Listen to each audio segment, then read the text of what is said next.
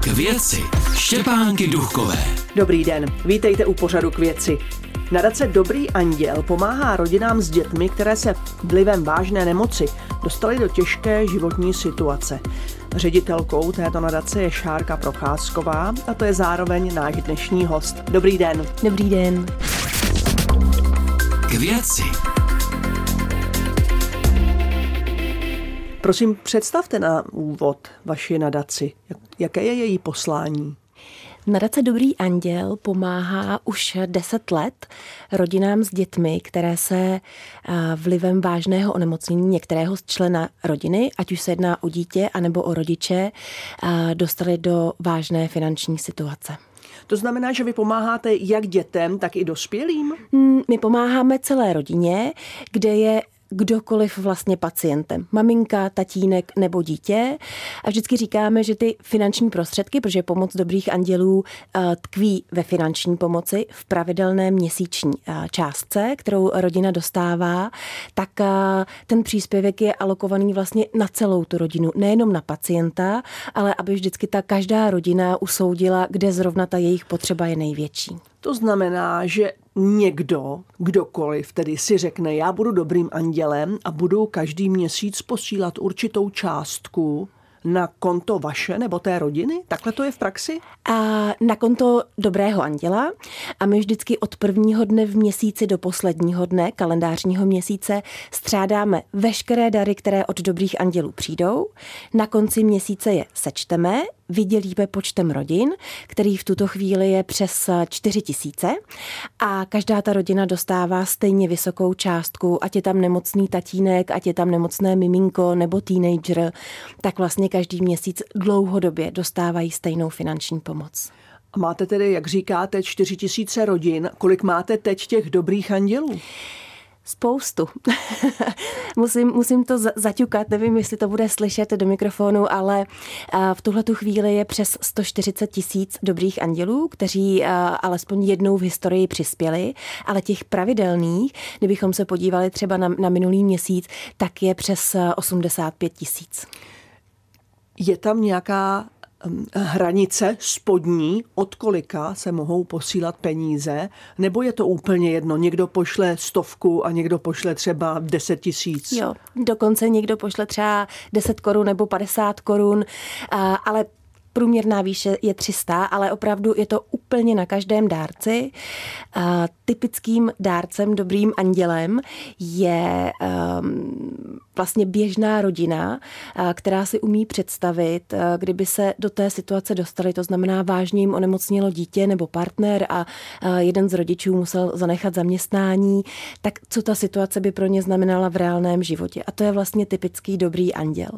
Takže a ještě bych řekla, že z 60% dobrých andělů jsou ženy z 30% jsou to muži a jenom malá část jsou firmy. Takže ta, ten systém vlastně nadace není postaven na firemním dárcovství, ale opravdu na, na jednotlivých drobných darech. Ta částka uh, za ten měsíc se skládá opravdu z jednotlivých deseti uh, korun a sto korun. Jakou nejštědřejší částku jste kdy dostali? Nevím. opravdu, opravdu nevím. A um, Není to, doufám, že to teď nebude znít jako nevděk, ale je to vlastně obráceně. My si vážíme každého daru bez rozdílu, protože když eh, zavolá babička a řekne, že posílá 50 korun, protože víc nemůže, a pak zavolá firma, která posílá 50 tisíc, tak vlastně vzhledem k možnostem ta částka pro nás je úplně stejná. K věci. Naším dnešním hostem je ředitelka nadace Dobrý anděl Šárka Procházková. Jak už zaznělo, vy pomáháte jak dětem, tak dospělým, nebo tedy rodinám, kde je nemocný buď dospělý nebo dítě. Je rozdíl mezi tím pomáhat rodině, kde je nemocný dospělý a kde dítě?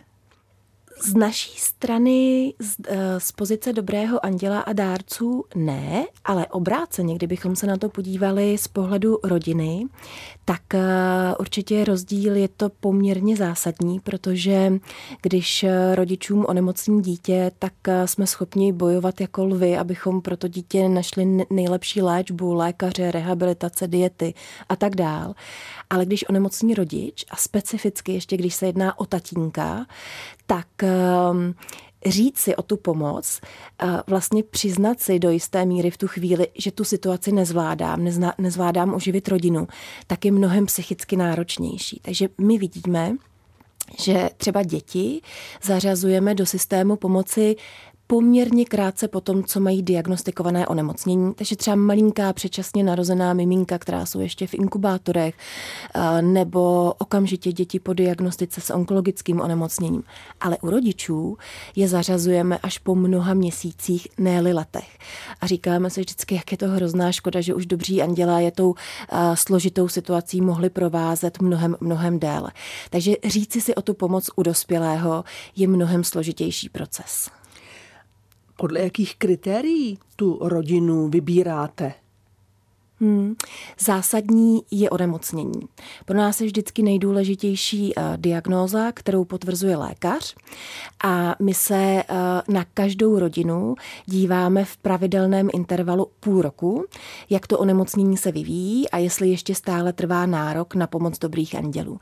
Takže to je úplně to nejzásadnější. Vlastně lékařské zprávy, informace od lékaře, i to, jak ta rodina pečuje vlastně o to dítě. A promiňte, vy jste mm-hmm. říkala nárok, jak dlouho dlouho trvá nárok. Jak tedy mhm, dlouho mhm. ten nárok trvá? na ty peníze od mhm, vás, od dobrých andělů? Když, je to, eh, když se to týká onkologických pacientů, dětí, tak eh, dobří andělé pomáhají tři roky když od eh, stanovení diagnózy. Když se to týká dospělých pacientů, tak dva roky. A když se to týká všech ostatních onemocnění, eh, ve, eh, ve kterých dobří andělé pomáhají. A to je obrovská škála onemocnění od dětí s dětskou mozkovou obrnou přes různé syndromy, vzácné syndromy, neurologické poruchy, metabolické, svalová dystrofie a podobně. I po úrazové stavy? I po úrazové a v těchto těch případech pomáháme dlouhá léta, vlastně až do 18,5 let věku dítěte. A e, rozdíl je právě v tom, že pokud je to onemocnění nevyléčitelné, tak opravdu e, tou pomocí rodinu provázíme až do dospělosti toho dítěte.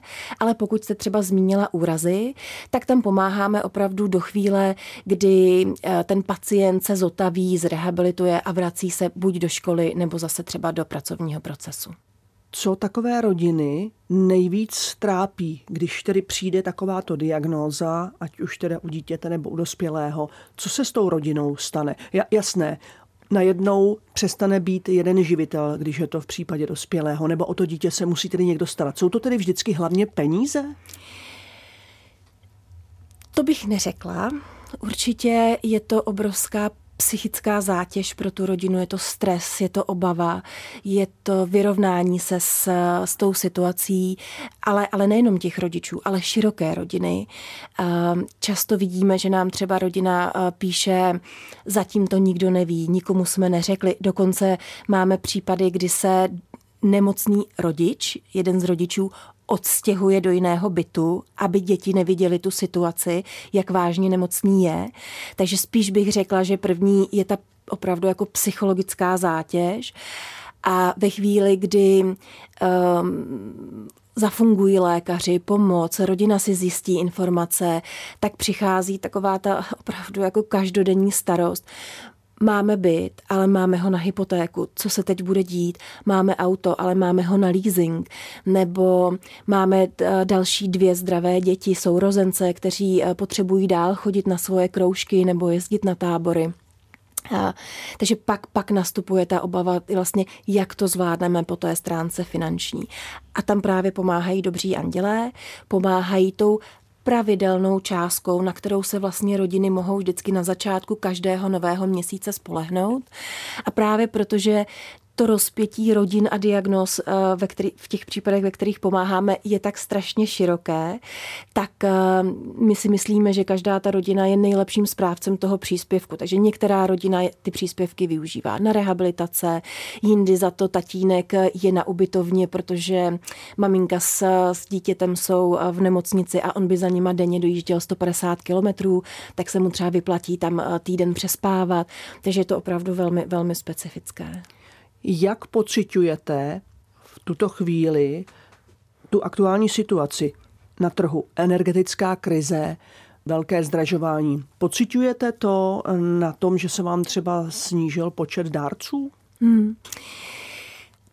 Zpomalil. Řekla bych, řekla bych, že ten vývoj se zpomalil. Dobrý anděl je vlastně pomáhá, teď je desátým rokem a aktuálně to bylo 10 tisíc rodin v té desetileté historii, kterým dobří andělé pomohli. A teď se vlastně, teď vidíme, že co do počtu dárců se začaly ozývat jednotliví dobří andělé, kteří říkají přesně to, co zmiňujete přišla mi složenka, bude to, bude to náročné, musím snížit příspěvky, nebo nevím, jak to bude. My jsme si téhle situace jsme se obávali na začátku covidu. A tam jsme si říkali, nikdo nevěděl, co se bude dít, jak dlouho to bude trvat.